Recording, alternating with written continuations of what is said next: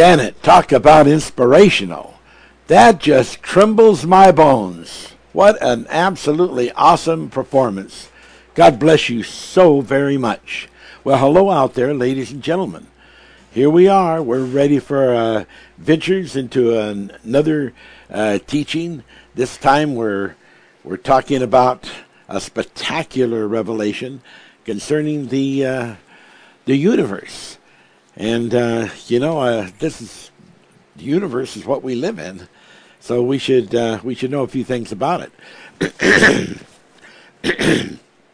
Praise be the name of God. We just thank God for uh, His wonderful word and His mercy, and uh, we just ask God to be with us today.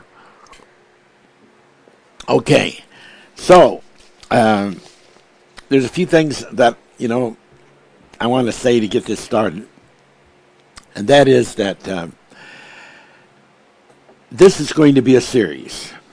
It's going to be several parts to it. So um, the whole aspect of this revelation, of this shocking insight, is going to be spread out over, you know, uh, the series of the teaching. But I will have enough to say today to make you understand the profoundness of this subject and why it is absolutely essentially important that you understand what the real teaching of the Bible is, what the language of the Bible is. The uh, greatest problems uh, that have occurred uh, in this world as far as understanding the Bible has been a failure of knowing the language of the Bible. Now, uh, we live in a universe that is just beyond the imaginations of human beings. Um, when you consider, when you consider that uh,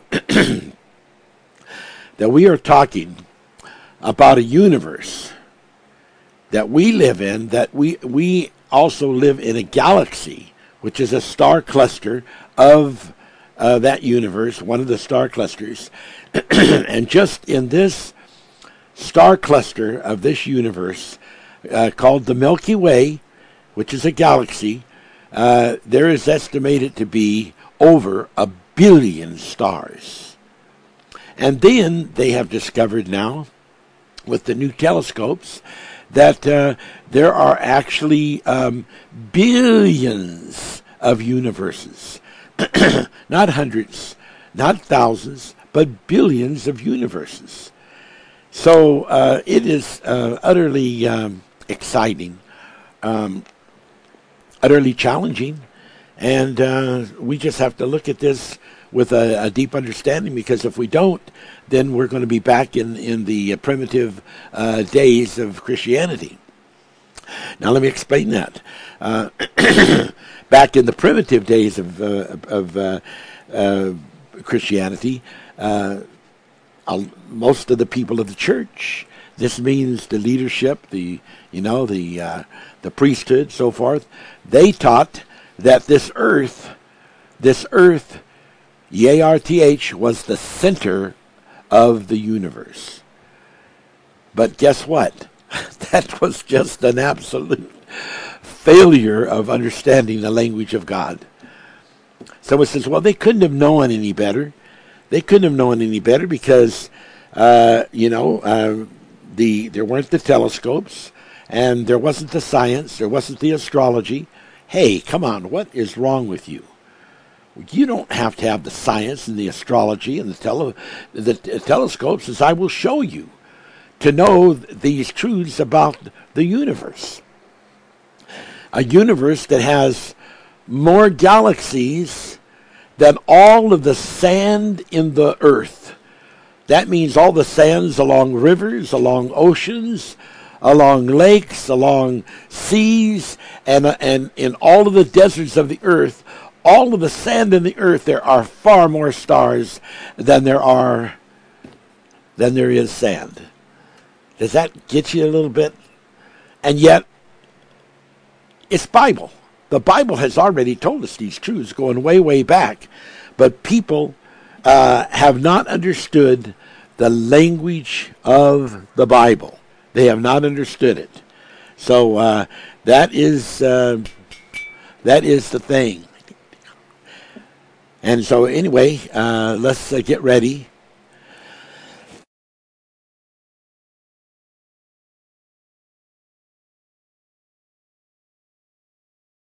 All right, here we go. Um, let's uh, let's just look at some things here, um, and uh, and and go over some old scriptures that that people are not aware of. You all all surely remember in uh, Matthew four eight when Lucifer Satan takes Jesus up to the mount uh, and um, and to the, the, the actually the, the temple steeple, and he shows him the kingdoms of the world. And most people think, well, what he did is he showed him the kingdoms of this earth. Well, yeah, he did that, but that was, that's just a very small fraction of it. What the Bible teaches, what the Bible says, is he showed him the kingdoms of the universe. the word for world here is um, in the Strong's Concordance Greek dictionary 2889, and it means cosmos, which means the orderly star system of the universe.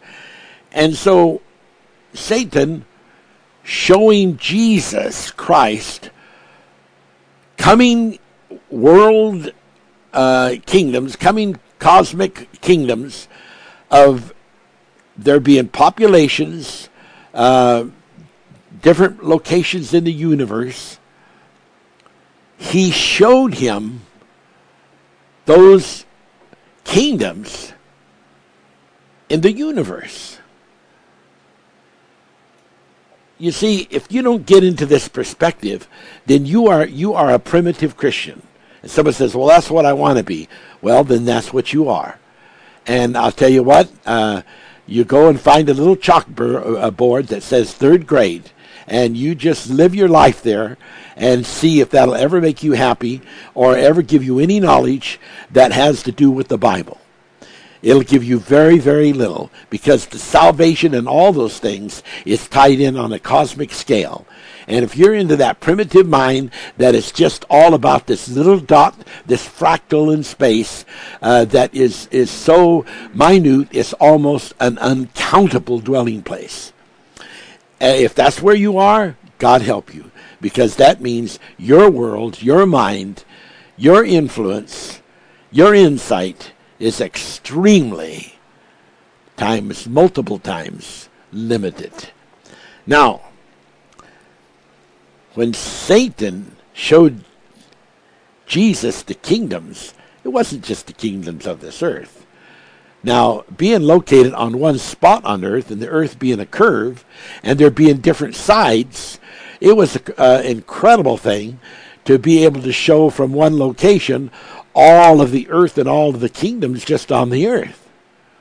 But now expand that into the universe and to the future of the universe, and you see what an awesome, incredible thing, what an empowerment of, of operation it was uh, what power that Lucifer, Satan, had to be able to show the kingdoms of the universe, uh, you know, that were not even yet born, but that would be born, and that how that uh, Jesus, if he would just accept Lucifer, could have all of those kingdoms. Of course, that was just deceit, but that's a favorite thing that Lucifer and uh, Satan involves himself in.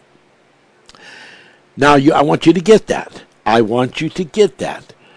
This subject is was universal, and it's always been universal throughout the Bible. In Matthew five fourteen, it says regarding us, "You are the light of the world." The word "world" translates to the Greek twenty eight eighty nine, which means cosmos or universe. You are the light of the world. Now, if you want to limit yourself to just being a human being, if you want to limit yourself to believing that you never existed before, and that the only existence you have is as a human being, then that's the little primitive world that you live in, and it has nothing much to offer you.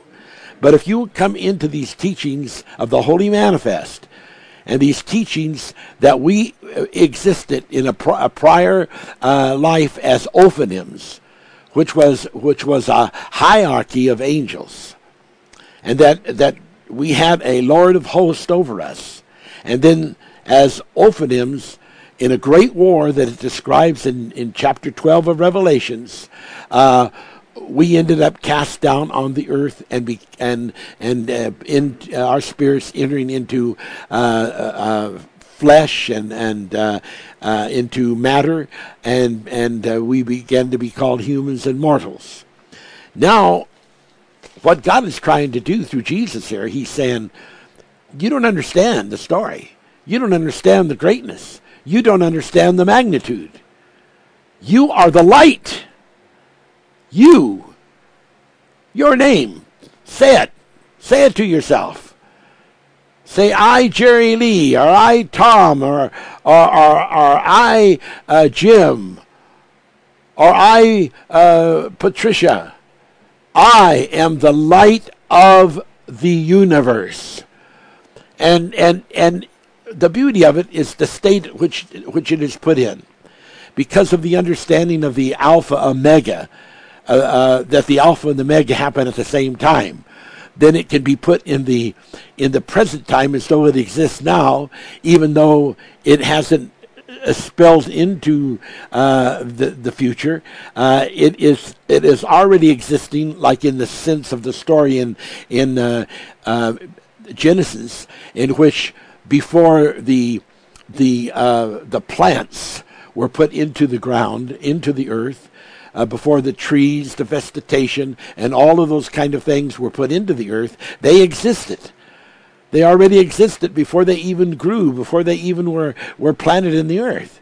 And so uh, there are certain things that are counted as though they already exist, even though in the human way of prospectively uh, dis, uh, looking at it, they do not yet exist.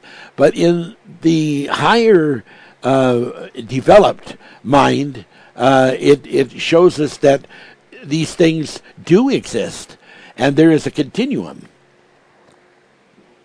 So it's exactly awesome and beautiful to have that kind of an understanding, to have that kind of an insight. And it's beyond mortalness. It's beyond humanness. You know, calling those things that are not as though they are. And this is one of the teachings of Paul. Calling those things that are not as though they are. And calling those things that that um, that are as though they are not. It's a matter of category. It's a matter of choice, of knowing how to apply. It's, it's a Bible language. You've got to get into the Bible language to really understand the magnitude of the revelation. But this re- magnitude of the revelation is enfolded. And, and you are the light of the world. You are the light of the universe. Get off that primitive doorstep. Get out of that world.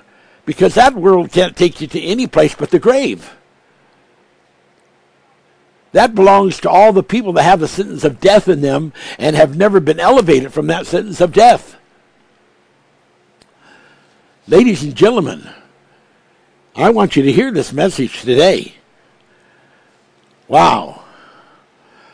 In uh, Matthew 13, 35, and 38, he says, I will open my mouth and I will utter things kept secret from the foundations of the world.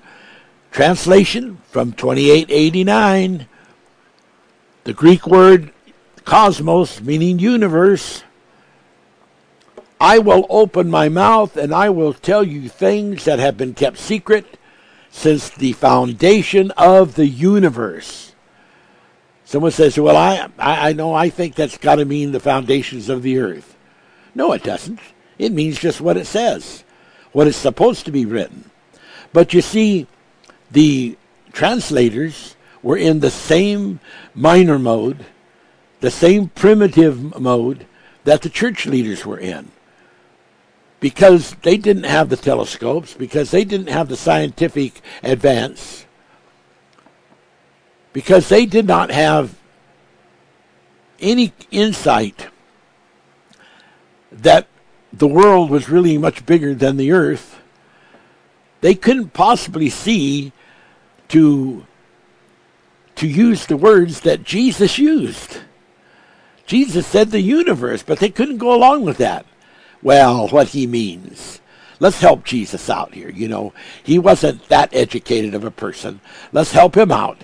He really meant to say the earth. So let's just help him out and let's put a word like world, which everybody will understand means the earth. We help Jesus out. Isn't that sad? We've gotten so much help that we've got a whole world of, of people that are supposed to be believing, knowing Christians that are lost in a language of darkness. But I'll tell you what, the light is shining here today. You are the light of the universe. That's your job. If you don't think that your life here on earth is important, you are into a primitive mode. If you don't understand why that salvation to us and redemption to us is ex- exactly enormous, is overwhelmingly revelatory, then you're missing the boat. You're missing the ship. Argo has not sailed. The ship of the stars has not sailed. You are the light of the world. You, you, as an Ophanim, and that's why you've got to be, uh, you've got to become born again from above. That's what the scripture really says when you look it up in the Greek. To be born again from above. That means your status, your who you are, who you really are. A fallen Ophanim. You've got to be redeemed and pardoned and brought back to your status as an Ophanim because in the end, your plan, your purpose of coming here to this earth as a creator was to be, be a light, not just to this little planet earth, but but this was going to be an aperture. This was going to be an opening in which people from from here, according to uh, to uh, Isaiah uh, fifty one sixteen, uh, would would would launch from this foundation here and go out into the universe and plant the heavens. That's Bible. That's the Word of God. That's Bible. Ladies and gentlemen, that's the Word of God. That's what the Bible really says. When are you going to quit listening to what people tell you is what the Bible says and start hearing what the Bible really is saying, what it has always said? These things were kept secret. That means they were enfolded in darkness. And Paul had it down when he says, For now we look through a glass darkly. I would be sad to have to say that part of that glass is the Bible that we look through a glass darkly because of of how people have been taught as to what the Bible means, as to how it defines. We've got pastors out there, we've got priests out there, we've got evangelists out there, and they are teaching people, they are teaching people primitive faith, third grade stuff. And God is saying, no, no, no. When Jesus came, he says, the Bible prophesied of me. And it says that I will open my mouth and I, I, will reveal secrets that have been hidden since the foundations of the universe. That's what the Bible prophesied about Jesus. That's why it was such a breakthrough having this Jesus Christ, this Savior, this person called the light of the world.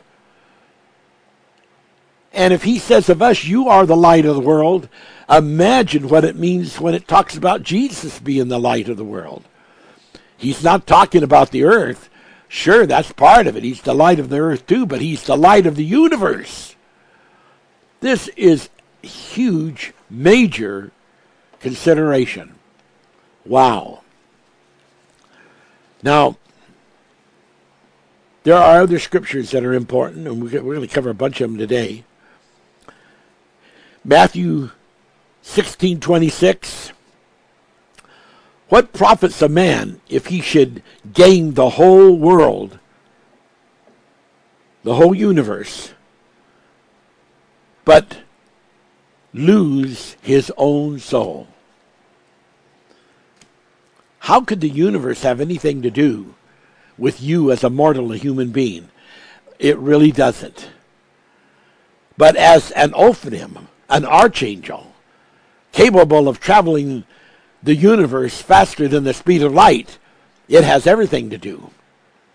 Once you know who you really are, it has everything to do, everything to apply. Why would anybody want to give up that kind of knowledge, that kind of in, importance, that that relative station so close to the throne of God? Why would anybody want to give that up and lose their soul?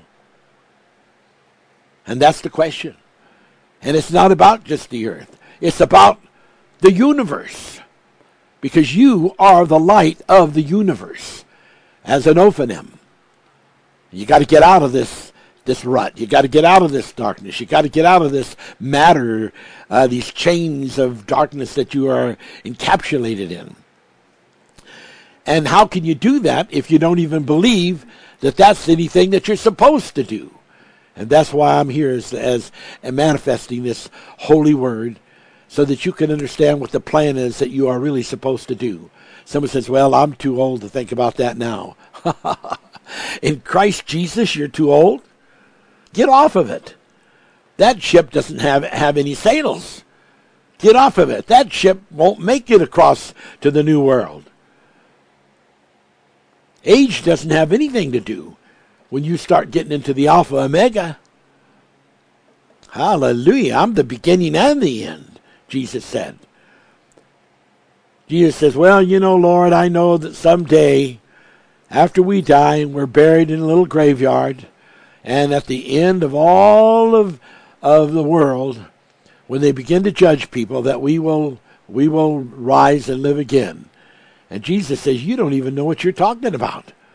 Don't you understand that I am the resurrection? I am the resurrection. If you were to just come to life again and be resurrected, and all you ended up doing was being resurrected to become a human again, what have you achieved? What have you accomplished? from matter to matter, from dust to dust, like they say when they bury you. Is that what you want? But do you want to go from dust to spirit? From human to Ophanim angel? And then that is what life is about. That is what the call is about. That is what destiny is about. That is what the realism of the revelation of the Holy Manifest is about. And were these just things that John could talk about when in the in the 14th chapter of the Gospel of, of St. John he said, uh, In my Father's house are many mansions. I go away to prepare a place for you, that where I am, you may be also.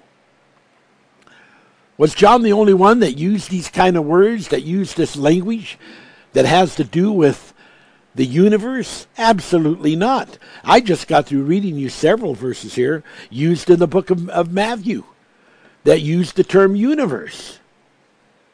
Absolutely. Wow. Okay, let's keep looking. Let's look at. Um, Let's look at uh, Matthew 18:7. Matthew 18:7. Now these are all very very important things to know. Believe me. Praise the name of God. Woe unto the world because of offenses. Woe unto the world because of offenses. Wow. And it's really saying, woe to the universe. And later I'm going to get into this revelation, if I have time, and I think I will, of sin tones, and help you understand how that this whole universe, even from the very beginning of time, is a subduction zone. And uh, and it's important that you know that. Very important. Praise be the name of God. Praise be the name of God. Wow. And, um, you know, uh, God wants us to not be to not be ignorant. Now let's look at Matthew 24 14. Matthew 24 14. And the gospel of the kingdom shall be preached in all the world for a witness unto all nations, and then shall the end come. Now, would you say that if people were translating this to be limited to the earth, and they were saying, Then shall the end come, as soon as you got the message to the, the world, the earth, then the end would come. Well, there's a lot of people out there have been teaching that and believing that. Especially now with the with the computer world and the internet. It doesn't take very long to get the to get, to get the message to the whole world. But you know what? That is not what the Bible teaches. That is not what the Bible says. The Bible says in Matthew 24 14 that the word's going to be preached into the whole universe. Then the, then the end is going to come. Because you're the light of the world. You're not just the light of the earth. You're that too, but you're not just the light of the earth. You are the light of the world. Now, when I start talking about the 7,000, 70,000 years of regeneration, people say, oh my, that's such a long time. Yeah, I know it seems like a long time when you've been taught for 2,000 years that Christ was supposed to have already come. Because accordingly to the language as people were interpreting it, he was to come quickly. The day of the Lord was at hand. And he was expected any moment. And now it's been over, you know, over 2,000 years. And that quickly seems to be a wrong word. But when you start understanding that this message is broad, it's not just about the earth. And I'm going to show you if you stay in here and you don't get ants in your pants. I'm going to show you the scripture. By the time I'm through here, you'll know it'd be very difficult to deny it. We start talking about on a universal scale this idea of the end is coming in a jiffy doesn't make sense, doesn't apply, doesn't fit in, doesn't close up the puzzle. Come on. Let's get on the ship of truth. Let's open the door of wisdom. Let's open the windows and let the knowledge of God that's going to cover the earth as the waters cover the sea enter into our homes. Blessed be the name of Jesus Christ. Wow. It says it. Matthew 24 14. The gospel of the kingdom will be preached into all the universe for a witness into all nations. There's going to be nations, just like that other scripture. Just like when Lucifer took Jesus up, let me show you the kingdoms of all the world. There's going to be kingdoms. The Bible says that in the 12th chapter of, of Revelations.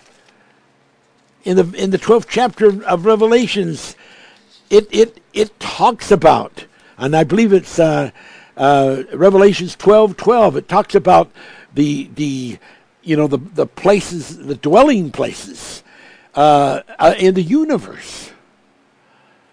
And in the heavens, it's called. Dwelling places in the heavens. The, the Bible has been way ahead of the telescope. The Bible has been way ahead of the, of the, of the doctors of, of theology. The Bible has been way ahead of the astronomers.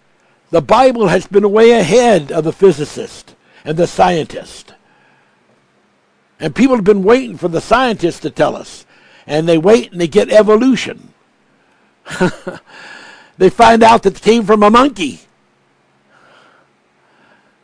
They don't understand the whole truth of what the Bible's really teaching because they have never heard the teaching. Uh, most of these people, I mean, there's just a handful that, that we have taught the teaching of Latolution, which is such an incredible, beautiful revelation. It doesn't throw you into darkness. It doesn't make some kind of primitive out of you. It's, an, it's, an, it's advanced of, of science because the Bible is ahead of science and always has been. When people, the science world, thought the earth was square and flat, the Bible said God sitteth on the circle of the earth. Then there'd be some people say, well, the Bible's also taught that the earth was square, that it had four corners. You only say that because you're ignorant of, of the of the language of the Bible. When you put those into perspective, the four winds, the four corners, the four kinds of people, you find out that, that those are, are just symbolic metaphors that are being used to talk about something quite different than the earth being flat. Praise be the name of God. Someone says, Well, I'm sure that somewhere uh, that it that it that it said something different. I'm sure that somewhere it did. Okay. Now um, I want to tie something in here, and you got to listen to this or you're going to get it wrong, okay? Let's go to Matthew 26 13. And here's what Matthew 26 13 says. Okay, Matthew 26 13. Let's, let's get this. Verily I say unto you, wheresoever this gospel shall be preached in the whole world, there shall also be this, that this woman has done shall be told for a memorial of her. Now, this word whole world is absolutely very important. Because when we showed you 2414 preached into all of the, the world, whole and all have a similarity. Not quite the same as whole, but what this helps us to understand is that the earth is a part of the universe. Do you believe that? Do you believe that the earth is, you know, with its star and sun, the sun which is a star, and, and that is part of this galaxy, and the galaxy is a part of the universe? Yeah. So when I say in Matthew 24 14, preached into all the universe, the, the actual word for this, in addition to how I use 2889 by, by its context, the actual word for, uh, for a world is 3625. Uh, that is Greek 3625, which means earth, and it also means world. But the point that I'm getting at is yes, we have to preach the light unto the, all the earth. Yes, the earth is a part of the universe. Yes, we have to preach the earth to all the universe. But did in the language of the Bible, did they only use the word cosmos, meaning universe, because there were no other words to express earth? Absolutely not. You can find in several uh, places in in in addition to uh, to Matthew twenty four fourteen. This thirty six twenty five that means earth, E A R T H. So the so the the understanding then is that the gospel is to be preached in all the earth. And that's right. But when we say all the earth, we are also saying all the earth by conclusively putting it into the the uh, the meaning of universe because it's connected. And that's why I take you to 20 to Matthew 26, 13, where it says, preach unto the whole world, which then uses the word 2889, which is cosmos. And this is Jesus in Matthew, just a couple chapters apart, saying both these two verses. So then, because of the continuity of the word and understanding the the context and understanding that the context is what really tells us if something is singular if something is plural and what the ultimate meaning is we have here two references. One that does use the meaning of the word earth in the ter- in the in, in the uh, use of the word world. We have another example of the word world being translated as the universe. So then, what we have here is yes, the earth is not excluded because the earth is part of the universe. But does the Bible say, I want you to go and preach the word to a part of the universe called the earth? No, it does not say that. I want you to do all the earth, but in the contextuality, going from Matthew 24 to Matthew 26, it explains it in the contextuality, in the totality of the whole, W H O L E, the whole world. Because the earth is not the whole world. And a lot of people, theo- theologians, pastors, teachers, evangelists, past, yeah, people that have been out there teaching people, this is the whole world. it's not the whole world. The Bible doesn't teach that. The Bible has never taught that.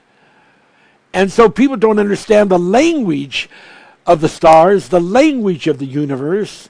So how can they understand the Bible? They can't. They can't understand the Bible when they are calling something the whole of everything when it is only the smallest fraction, such a small particle, such a small particle that it doesn't even hardly have an existence compared to the vastness and the enormity and the colossalness of the universe. Get on the ship, ladies and gentlemen. This is the gospel ship message today. That song says, I'm going to take a trip on a good old gospel ship and go sailing through the sky.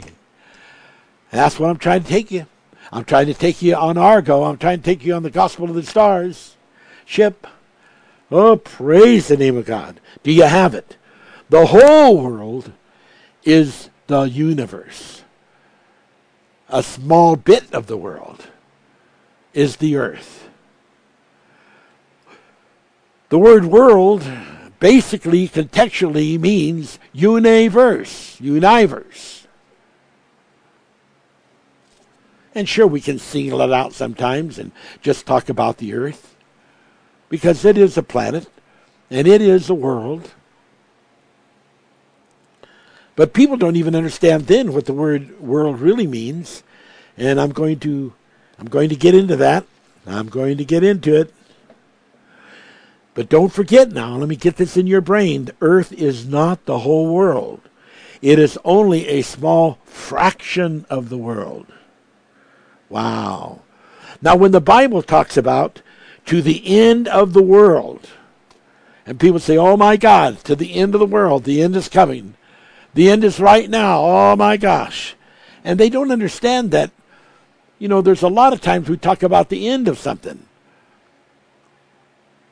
Someone says, you know, uh, yeah, I I moved to another nation, uh, and so uh, 1999 on August the 5th was the end of my living in that other nation I was born. And that's an end. There's also in the Bible end of dispensations. When different dispensations end, and a lot of times the Bible's talking about a, a dispensation, and, and, and people don't get that. They don't understand the language of the Bible. They don't get it. And because they don't get it, then they get confused. And because they get confused, then they don't know what to believe. They don't know who's teaching the truth. But can't you go into the Bible? Can't, if you don't have a Strong's Concordance, can't you go get one? Isn't it worth it? And so, when it says the end of the world, in the Bible, quite often what is used is the number 165. 165. Now, what does 165 mean? It means forever. Someone says, How does that make any sense? The end of the world is forever? Well, the end of the world is the end of forever. And forever describes the life of a universe. Uh, the life of a universe is forever. Someone says, "Oh, well, I don't, I don't believe that. I think forever means without end." That's just because you don't know what you're talking about or thinking. Because if it was the end, then why could the Bible ever say forever and A and D ever? And how could it make two forevers if the first forever was the ultimate conclusive finality of the end? But the word forever just means vanishing point. It means beyond what your uh, limited human mortal mind can comprehend. And that's this universe. It is a forever. So when the Bible's talking about, you know, the, the end of a universe, it's talking about the end of that, that forever.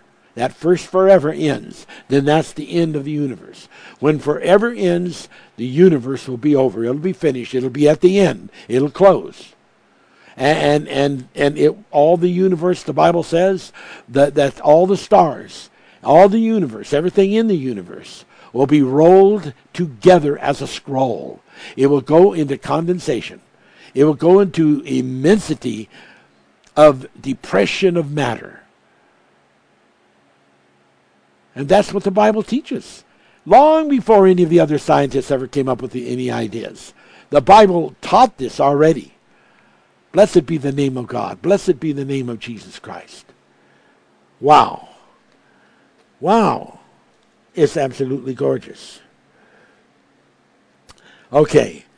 Um, just in case you think that only Matthew got mixed up, Mark in 836, he also said, you know, what is it if you gain the whole world, meaning cosmos, and you lose your soul? Again, this puts people into the Ophanim connection. Because a human being doesn't have a possible chance to gain the whole universe, but an Ophanim does. This accentuates the doctrine of the Ophanim status of, of the hierarchy of the Ophanims that all of us were before we fell and, and succumbed to these human mortal flesh materialistic bodies that has in them the sentence of death. Wow. So my, Matthew was into the Word. Mark was into the Word. Wow. Let's go on. We're still in Mark. Mark 14:9. It talks about preaching the gospel throughout the whole W H O L E world, which is cosmos. That's 2889.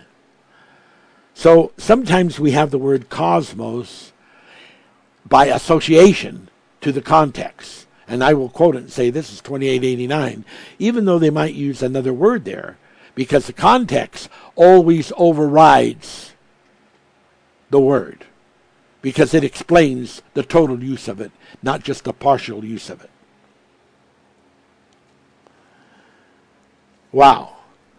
This gospel is going to be preached throughout the whole world. That goes along with Isaiah 51 16.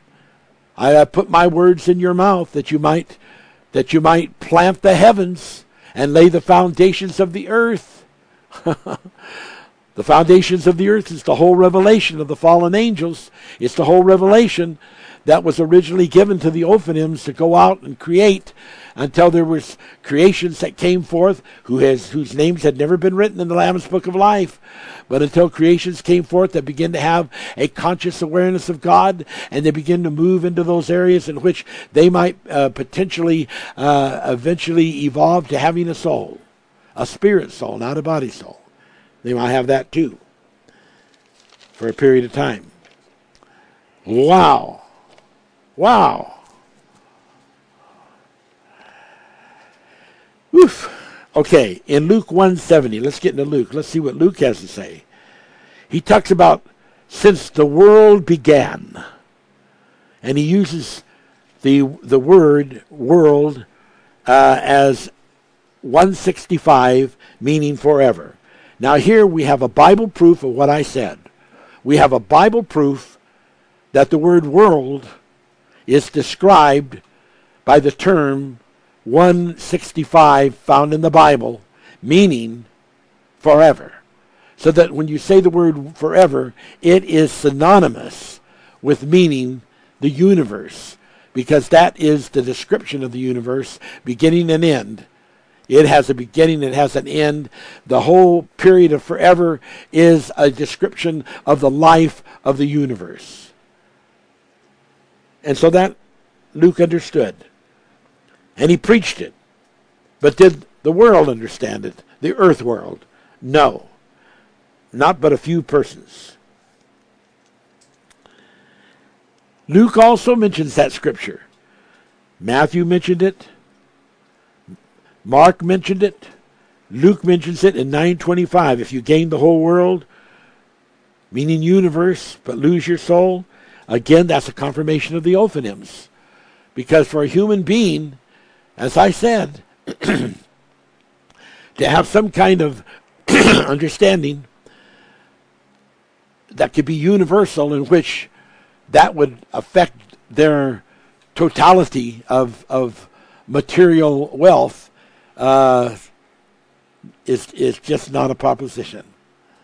Only as being an Ophanim can you understand that wealth is the creation of new spirit souls for the kingdom, the eternal kingdom of the first domain, the heaven of heavens. Wow. Again, Luke showing an understanding similar to uh, Matthew and Mark. In Luke 20, 34 and 35, it says, The children of this world marry. The word world is described as 165, 165 meaning forever. The people in this in this world, which is is universe, but the, they give it the name forever. 165 is forever. The people in this forever, they marry and are given in marriage. But the people in eternity, the people in eternity, they don't marry and are not given in marriage, Jesus said. So the so the universe is one thing, and the first domain, the heaven of heavens, is another. The heaven of heavens is a pure spirit realm. Pure spirit realm. The Bible says God is a spirit. The physical realm is a physical realm of material things and substances. They are two different infinities. Now, I recently heard someone say, well, the latest discoveries with the telescopes is that this seems to prove that the universe is not an infinity. Sorry, sir, I disagree with you. I actually shouldn't say I'm sorry, I'm not sorry, but sorry that you don't understand it yet with all your high powered telescopes. The universe is an infinity. Some say, well, how, if, if we can show that it's coming to an end, how can you call it an infinity? Well, you have to understand what the end means. The end means the end of expansion. But it doesn't mean the end of the universe. And the Bible teaches that. So the Bible says when the universe comes to its end and forever is completed, has been used up beyond the vanishing point, that the, the Bible says that the heavens will be rolled together as a scroll. Now, I love that language because what is a scroll? A scroll is a different kind of book. It has all of the information. And so, when all of the universe is rolled together into this little, sort of small, we could call it, colossal knot of compression, it still contains the scroll information. It contains the data, it doesn't lose it in the compression. And it's like being in a a form of sleep. It still exists. So what happens? What what happens? The Bible says then after eternities of time, I'm paraphrasing that. After the eternities of glory in the first domain, the heaven of the heavens, then God stretches out the universe. What does it mean when you stretch something? It means you take it from something that is all you know put together, and it can be a compression, and then you have to stretch it out because it's all you know closed up in a in a compact type of thing. You stretch it out. So he's perfectly describing the the compacted universe that has now gone into compression and it's stretched out to become a new universe. Because every time you stretch out the universe with all this atoms and and and that that begin to come into being again, because of the very nature, even in this universe, of how these atoms are, uh, they can combust into all kinds of different forms and and, and and and different situations, and they do. And so it becomes a new universe. But the old universe, you know, um, it only uh, it only ended in the sense of its forever, and in the sense of its uniqueness. So when a baby uh, becomes a child, it's the end of being a baby, but it's not the end of being a person. When the universe comes to the end of a forever, it's the end of that expanded universe and its character and its aspects of how it is and what it is, but it's not the end of its information and data, which is the real story of what the universe is. And that's why in the Holy Manifest we talk about energy dots. I hope you're still with me. Hope we haven't lost you out there with this. Because this is so very, very important. So, in that sense, the physical world really doesn't end. And it, you can describe it as the Bible says if you cut a tree down and only the stump is left. Nevertheless, there is hope in the end because the stump can bring forth life again.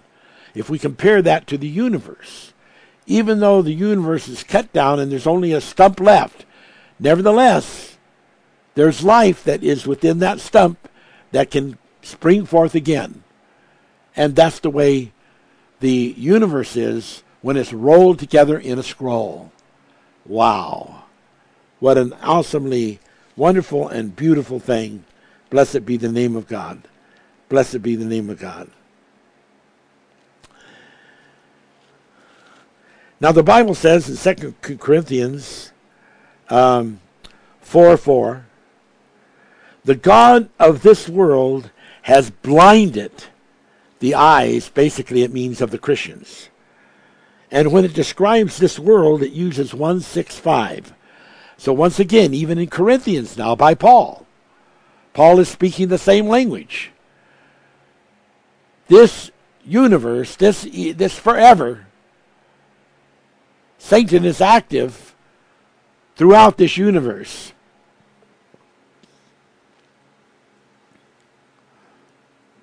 Or active in this universe, which is a part of a part, which is a part of the whole universe.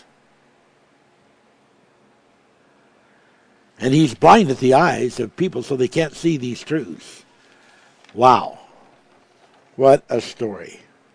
What an incredible language. So, getting the language of the Bible right, that is so incredibly important. Now in Second Thessalonians, in Second Thessalonians 1 7, it says Jesus is to be revealed from heaven. So people think that they have really revealed the Son of God. They think they have really revealed the mysteries of God. When they get into the thing of the cross and they talk about the stripes and they talk about the crown of thorns and they talk about the resurrection out of the tomb, they think that they have really revealed the Son of God. But the Bible teaches us in 2 Thessalonians 1 7, Jesus is to be revealed from the heaven. There's a whole lot more in that scripture that I'm not reading, but there's a whole lot more in that scripture that could be read and has a very deep revelation to it.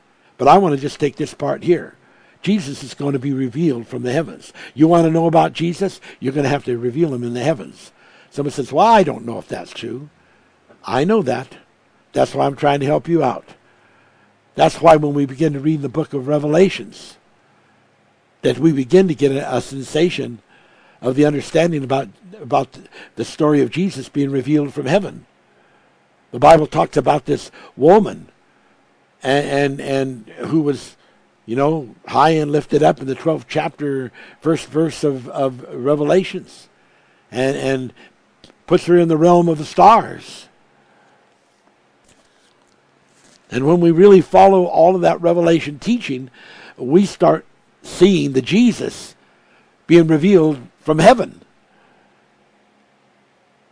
If, if we don't reveal the Jesus from heaven, and we only reveal the Jesus, the Son of Man on earth, and the Son of Man on the planet, the Father's house, and we don't reveal the whole revelation of the Jesus from heaven, we fail to understand that this is a universal gospel.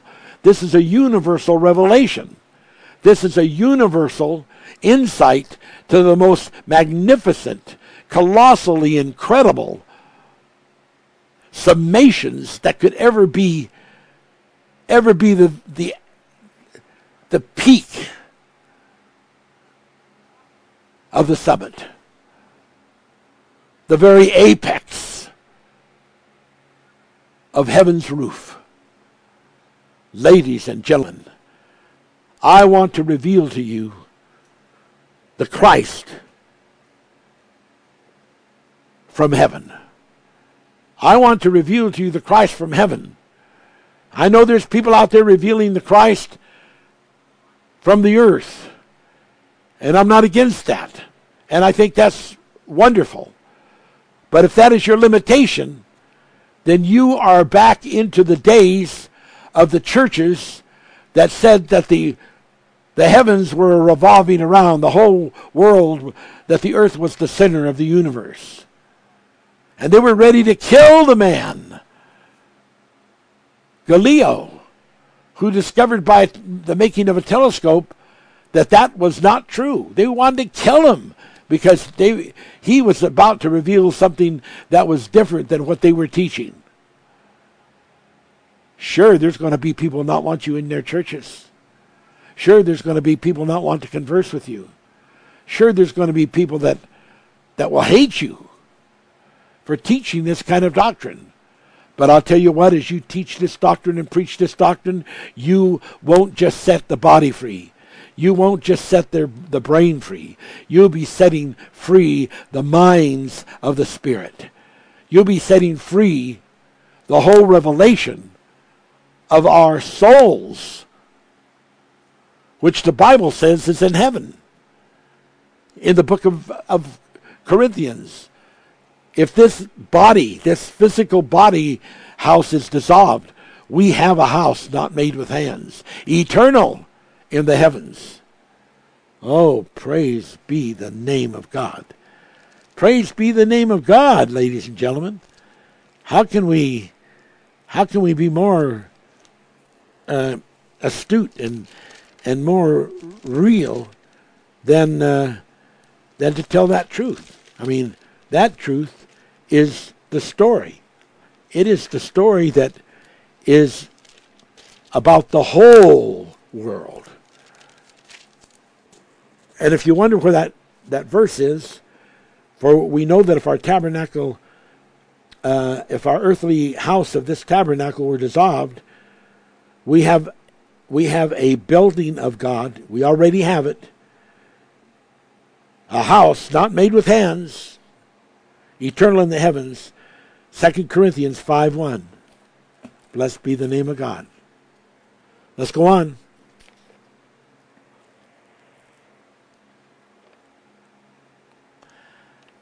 Did they understand that even though this earth is but a fraction, that yes, we had a work to do here among the multitudes, but did they understand to be able to distinguish between the two different meanings of those two different terms, earth and cosmos, universe? Absolutely. There will always be some people say, well, the reason John and Matthew and Mark and Luke used the word cosmos is because there wasn't any other word to, to describe what they were saying. Absolutely wrong. I give you an F. You get an F for that. The Bible clearly says and uses the word earth, like in Acts 1 8. Be witnesses unto the, to, to the innermost parts of the earth E A R T H. They understood about being witnesses on the earth.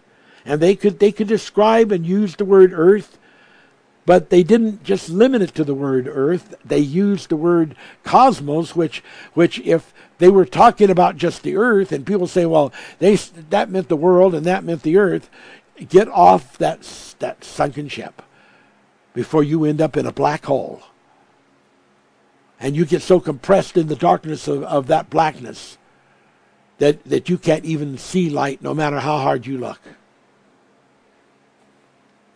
Come on. The Bible in 2 Corinthians 4 7 talks about earthen vessels. The idea of the earthliness was understood. The idea of the usefulness of the earth was understood. Praise God. Even heaven, when we get into the word heaven, and we're looking at the the term 3772. It means sky, air, elevation. And most of many of the times when we use the word sky, the word uh, uh, pardon me, the word heaven, it's talking about the sky. It's talking about the air. It's talking about an elevation. And as I'll show you later, sometimes it can be uh, it can be talking about um, space and constellations. But if you look up this 3772, by extension, by extension, that's very, very important, by extension, let's say by contextuality, by extending this scripture, by using the word and, like in Ellipsis, uh, uh, like, like a Synecdoche to put the rest that belongs to the story from other scriptures that are all connected by virtue of the subject. By extension, uh, it can it can also stand for abode and eternity. So that goes along with the scriptures. Jesus said, "What you bind on earth will be bound in heaven." What you loose on earth will be loosed in heaven. So that by extension, you can take and use metaphors that happen on earth to apply to things that happen in heaven. But you have to really be into the interpretation. You got to get it right. You know, in John 3:31 it says, "He that is of the earth is earthly, and speaketh of the earth." John used the word earth even though he extensively used the word cosmos for universe, extensively, he used the word earth. He could have not used cosmos, he could have used the word earth if he was just talking about the world that was the planet that we live on. But John understood it different. He understood it that you are the light of the universe, not just the light of the earth. Jesus understood to use the word cosmos. He also understood to use the word earth. He could have never used the word cosmos if he was only talking about the earth. Because, for instance, in John 12 32, he said, If I be lifted up from the earth.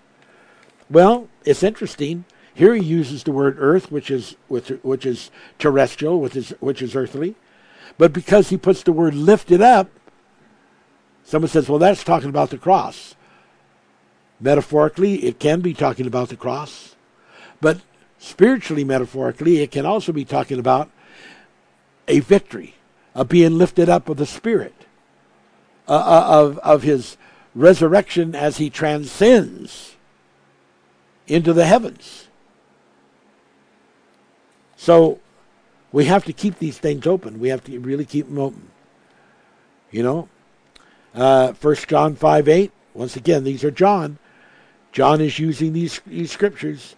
You know, I gave you John three thirty one. I gave you John three uh, twelve thirty two. I gave you right now. I'm giving you John First John five eighty. Uh, pardon me. First John 5:8. Talking about those that three that bear witness in earth. John knew the word earth, even though he extensively used the word cosmos.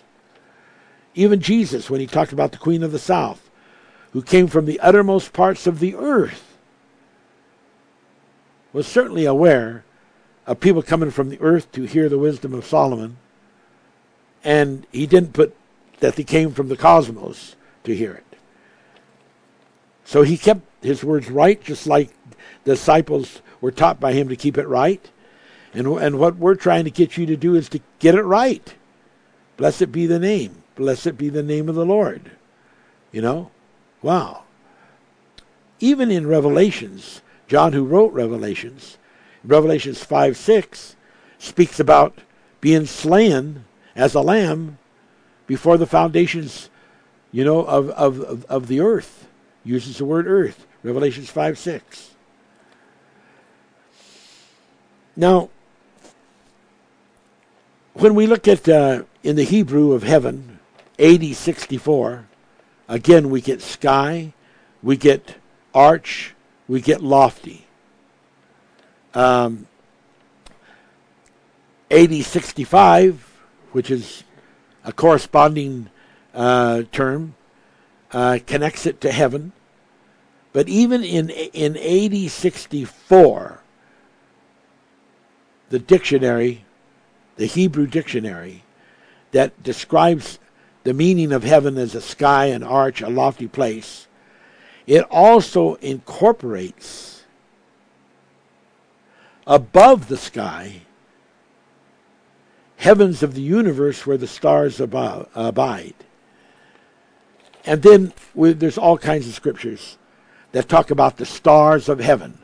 So we know when it uses the word heaven that it doesn't always mean um, the atmosphere. It, it doesn't always just mean the sky,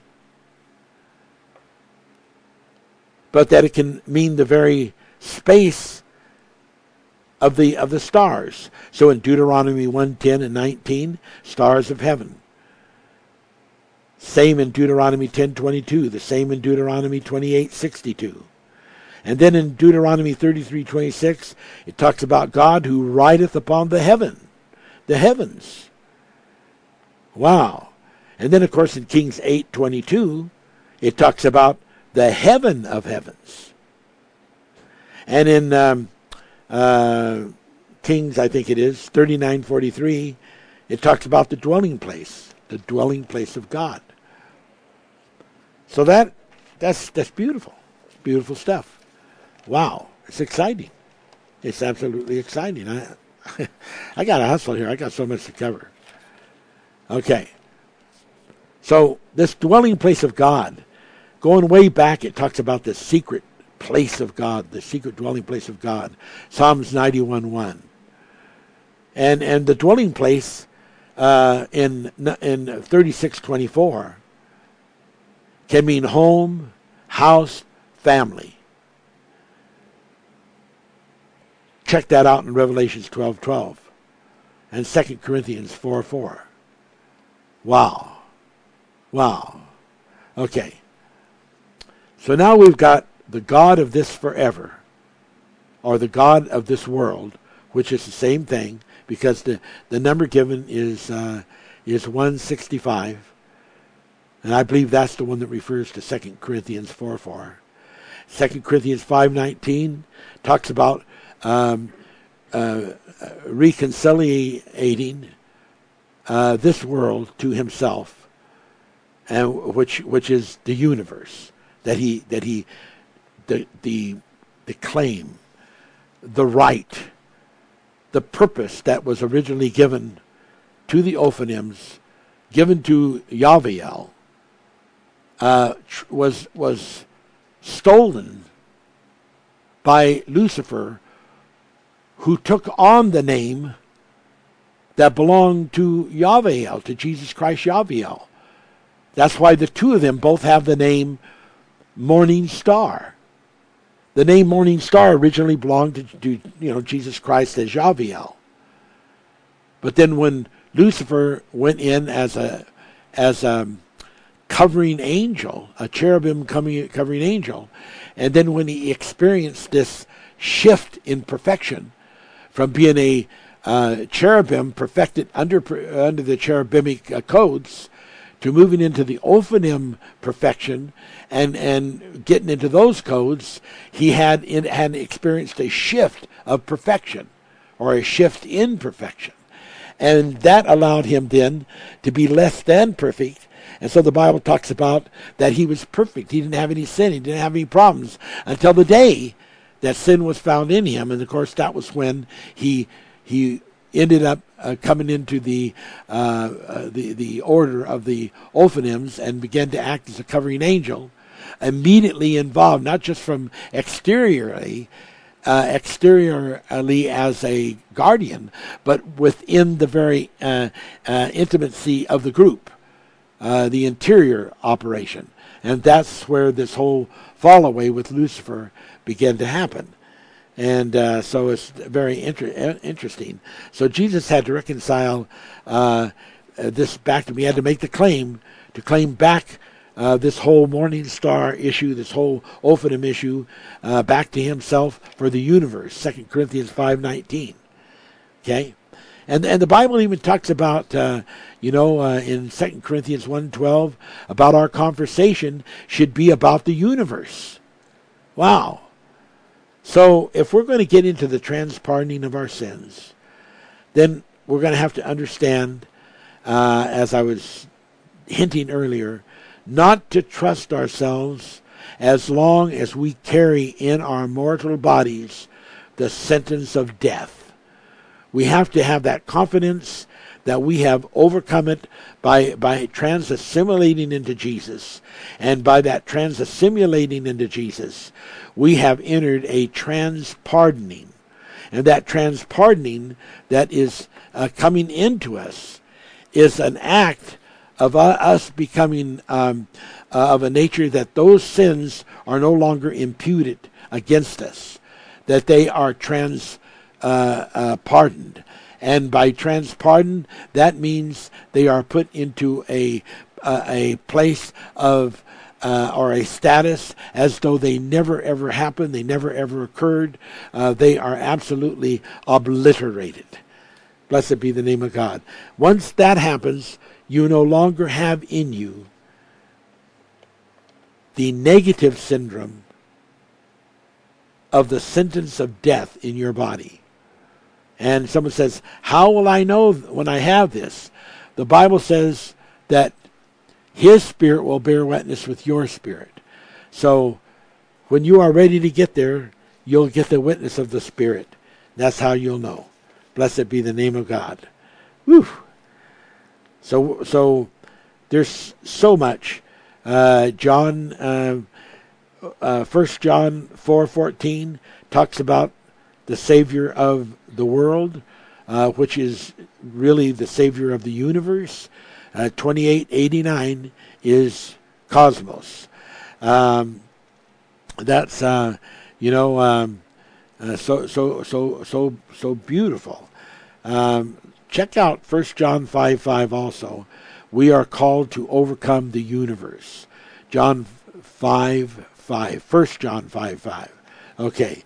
And and then when we get into this thing where we're where we're looking, uh, you know, uh, at that uh, 3625 that has to do with the earth.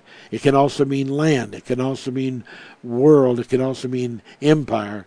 but it's basically about in like uh, Revelations twelve nine. This person, this this devil, this Lucifer, Satan, who deceiveth the whole world, is thirty six twenty five. He's specifically referring at this time uh, to the job that he did on the earth and the people of the earth.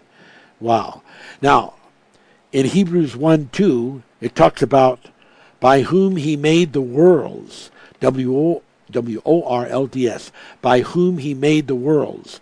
Uh, the term for the worlds is 165, by whom he made the forevers. Again, forever is talking about a universe and here we have it in the plural, which means and verifies the manifest teachings that there are uh, seven universes, and we're in the eighth universe, but that, that, that were worlds made because these worlds do not come from the word uh, 2889 universe. They come from the wor- word 165, which means forever. So, so it's talking about he made the forevers, or he made the universes and and uh, because ever for universe represents uh, uh, represents a universe. And, and, so we have forever, so we have universes. There's Bible proof that, that there's been more other, there's been more than one universe. It's just right there, uh, you know, before you in the Bible, uh, when you really take the time to to uh, to listen to the Word of God and and uh, so forth. Now let's we got to keep going. I've got so much to cover. Um, you know. Um, uh, Jesus says, I am the root and the offspring. Um, I want to talk to you a little bit about um, about uh, code, Bible codes. And but before I totally get into it, let's just start by saying Jesus said in Revelations 22:16, "I am the root and the offspring." Well, you know, just recently, I mean, like just in the last few days, uh, they have announced that scientists have discovered a new kind of chemistry. And in this new kind of chemistry, they found out how to take certain chemical roots, R O O T S, roots, and Jesus said, I am the root and the offspring. I'm not trying to turn him into a chemical uh, uh, wagon, but I'm trying to show you the importance sometimes. Like, for instance, when it said uh, in the book of uh, Corinthians, it talks about coming into the knowledge of what is the width and the breadth and the length, and and uh, that that all of these different dimensions and all these different depths that God wants us to come into a total understanding of all of, all of those, so that we can know the language of God's Word, know the language of the Bible. And, and so chemists who have done all this exacting types of study, uh, they are discovering that they haven't gone all of the way. And as they start getting into the roots, and and and, and you know that's one of the things I love to do with with language is get into some of the roots because it's not until you get into some of the roots of the language that you really can nail down uh, the meaning of, of, of, those overall references and their and their application. So so these chemists have discovered by getting into roots and and and creating uh, synthetic roots that they can make an enzyme uh, that they believe will halt uh, uh, the progress progression of Alzheimer's disease. That to me is a beautiful, wonderful thing. This is new.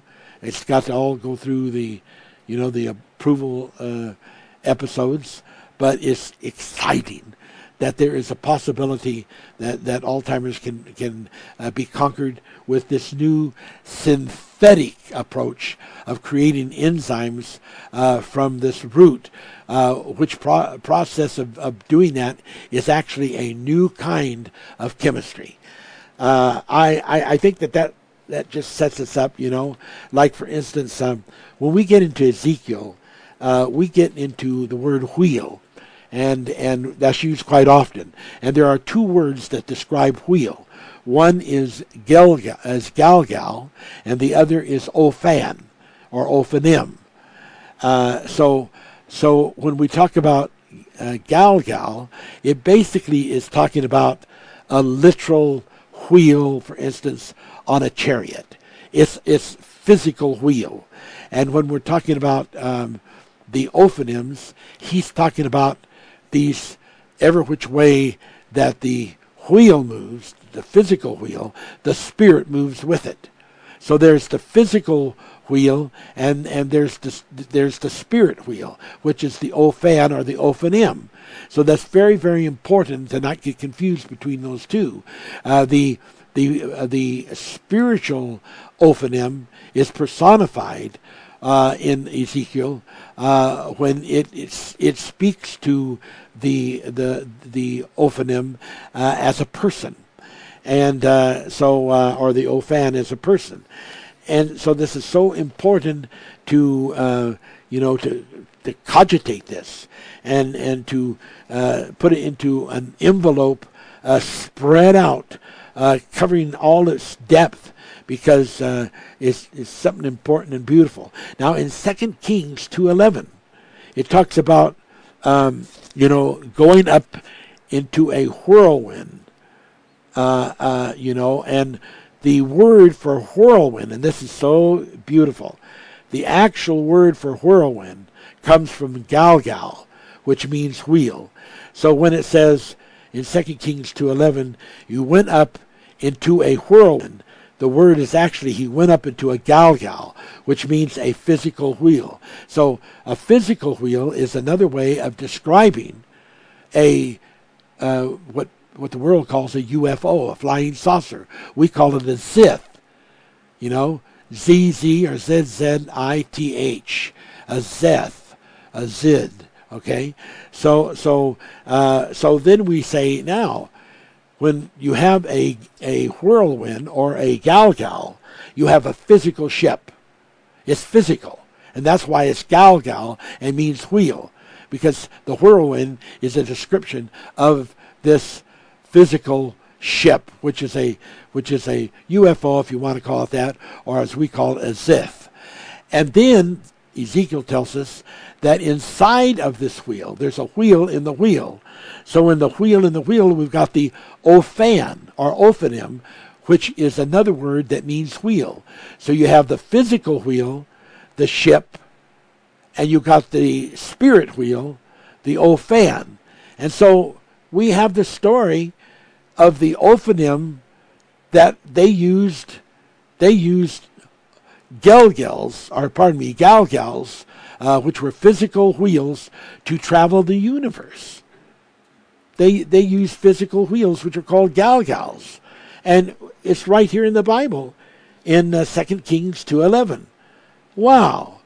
And so as we begin to get into that understanding, and we begin to see this this uh, this revelation, uh, uh, it it, uh, it it it it really is exciting.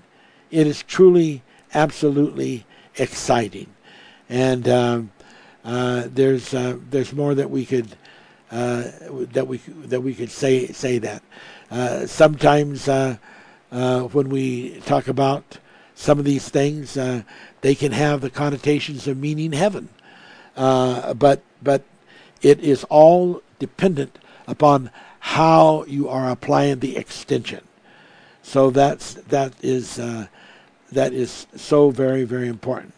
Now uh, we talk about John uh, chapter 14, and we talk about the Father's house. And uh, there, there is a scripture um, in Genesis 28 17 when God was uh, talking to, to Jacob, and when he revealed to him uh, Bethany, and he had the the vision, the dream of angels ascending and descending up this ladder, which is the lattice, and and he says this is none other than the house of God. This is the gate of heaven. Now, that is such an important, incredible, beautiful uh, scripture because what it basically is saying is there is a physical house of God, which we call the, um, you know, the, the, the, the place described in John 14 in my Father's house are many mansions. It's a physical place. It's where, according to the Bible, that Jerusalem is going to be built, and then it's going to physically come down as, as a, like a planetome, uh, and it's going to, to come and settle on earth and be the new Jerusalem for a period of time, for the thousand year, we call it millennium. And uh, then uh, we get into the meaning of this. And, and it, it's so pleasurous to see these revelations uh, because we, we have the revelations uh, that was given to uh, Jacob uh, when he saw the, uh, the ascending and descending of the, um, you know, of the angels. And he said, this is nothing less than the um, uh, the, the, the, the, the gate of paradise.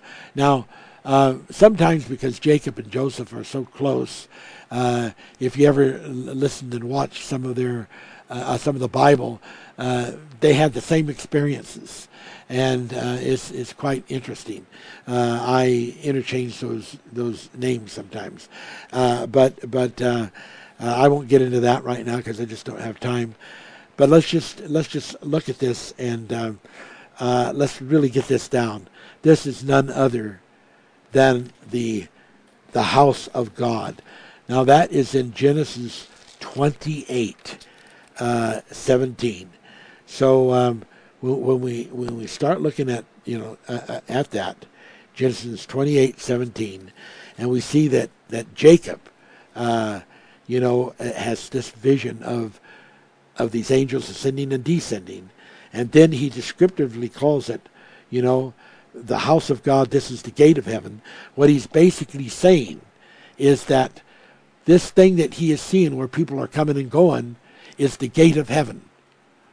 And that God has given to the to the to the people to the to the Christians to the to the to the sheepfold he has given the revelation of the house of God which Jesus said, That's where I'm going. I'm going to my Father's house. So the Father's house, uh, you know, which, which he calls here the house of God, uh, has in it and can promote this revelation of the very, of the very opening to the heaven of heavens because it has in it the revelation of the gate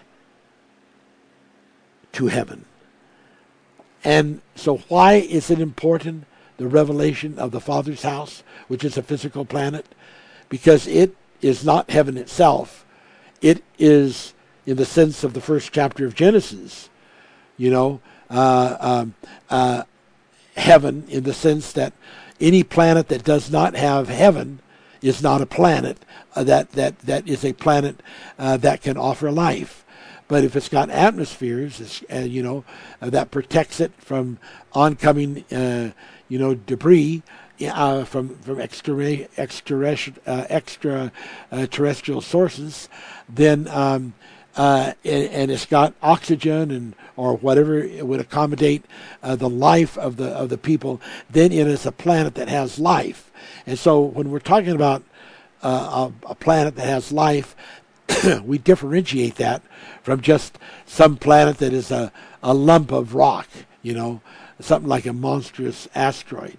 Um, and so this particular uh, uh, heaven uh, is a planet, and uh, it's the Father's house planet, and in it, it has the revelation of these angels ascending and descending.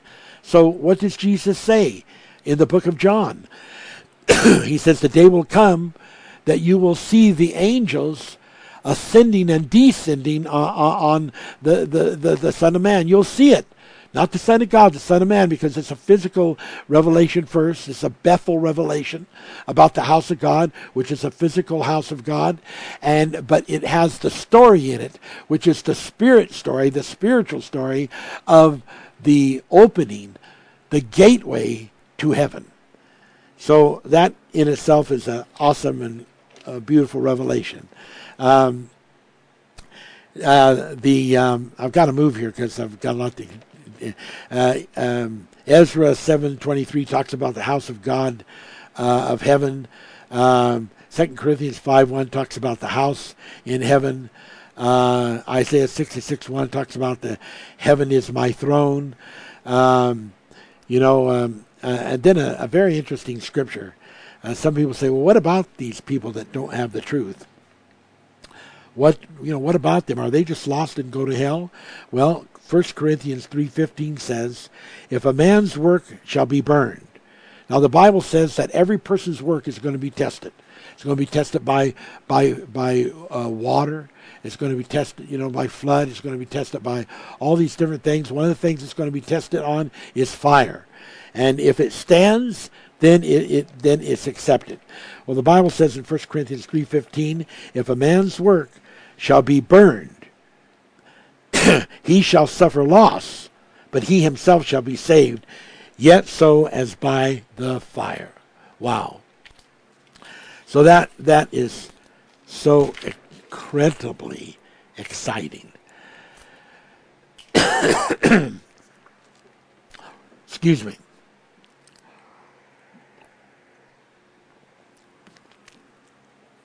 Okay. All right. We're back alive again here. So, um, let's get on here. I, I, I want to cover everything. Uh, God has God has has covered it for for people. It says, uh, you know, uh, you might lose the stars in your crown, but you won't lose your soul. So there's going to be some people that lose their ranks. They don't end up back as an Ophanim in the same rank, but they still end up uh, in heaven. Proverbs 9 1 answers it. Wisdom has built her house. That's what we're doing here today. We're building the house of wisdom. And the Bible talks in 1 Kings 8 11 about an experience they had on earth where the glory of God filled the house. Praise be the name of God. So that's what we want to do here today. We want to fill your house with this glory of God. All right. I want to, I, have got time, barely have time, but I have time. I want to do a little thing here on this code. in um, the book of Hebrew, in the Hebrew dictionary of Strong's, uh, number 8132 and number 8136 it's very, very interesting because this will this is about the the angels, the the Arturians, the Shinons, that it mentions in the 68th chapter of of, uh, of Psalms, and there is in this particular um, um, reference in um, Hebrew a code, and the code is very interesting and very strange. And in addition to the the name Shinon, the code that it gives is change, C H A N G E, change, repetition, times angels. Repetition times angels. That's 8132. Um, uh, okay. Then um, we get into, um, and, and 8136. We get into 8064, and it talks about an unusual, uh, an unused singular root and we're, we're back in the Hebrew Dictionary of Strong's, an unused singular root. And, and one part of it is the, uh, becomes the visible uh, arch of the sky, and then the higher space beyond the sky is where celestial uh, bodies uh, revolve. Okay, this is telling you about celestial bodies and revolving, spinning, going around other planets. This is a dual that gives a, a revelation from an unused root. There's a lot of things in the Bible and of the language that are unused, but they have incredible revelation. And so in this 8064, you have in, in your Bible, if you got into the root, you have these these incredible repetition uh, revelations of change uh, times angels. That is an incredible revelation about the trillion angels of the Ophanim. But people just don't understand it because they don't understand that there are unused roots out there. Like one of the big unused roots is when Jesus said, I am the root and offspring. People don't haven't used that understanding. They haven't gotten into that. So they have missed out on the deep meanings of it. And that is so sad. But as we we get, and I'll, try to hurry through this now because I got to close it. We get into this code uh, where uh, in Joel 3:11 and Joel 3:21, it talks about angels to come and blood to be cleansed. And and we we begin to see that there is a plan. There is a plan that God has for the universe about angels to come. This gets into that the change that has to take place, the repetition that increases mathematically complex numbers of change. Now, I don't want to get complicated here, and I'll, I'll try to make this simple. But mathematically, when we start getting into codes, uh, it, it, does get you into complex numbers. And so if um, you were to try to determine the differentiation from the real components um, and to add up the imaginary components to determine the imaginary sum, um, you might need to get into polar magnitudes to help select the angle first, and then to find the mathematical uh, calculations for a three dimensional figure. You would need to derive it not from a three dimensional plane, you would need to derive it from a fourth dimension.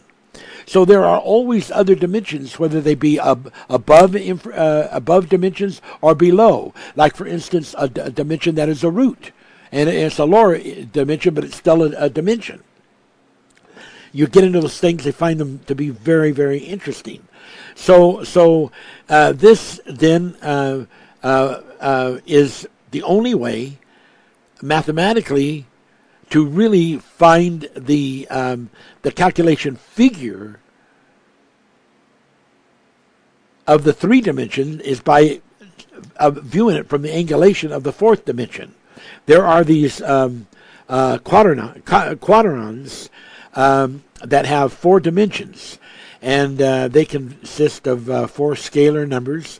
Each imaginary dimension has a unit value, and I find that interesting when we talk about unit values of one uh, uh of of uh, one that must be found uh, in order to discover the real axis. So, when we talk about a star, we use a unit term because we talk about a star as being a universe and, and a spirit as being, um, you know, ahead of that universe as being a representative, uh, and that representative, though it, it is it is described as being singular, is actually a plural one, and so we get into these um, revelations of unit values instead of just singular values and and we have to go there if we are to find the real axis of truth. If you don't go there, if you don't get into the fourth dimension, you'll never discover the full reality of the of the three dimensions. So this understanding of root is absolutely uh, quick. Now I'm going to close this mathematical thing here, but there are transformed va- values, and there was a, a pretty unusual mathematician uh, called uh, Stirling's who came up with this insight of, uh, of fractorials. Um, it's fairly complicated, but interesting.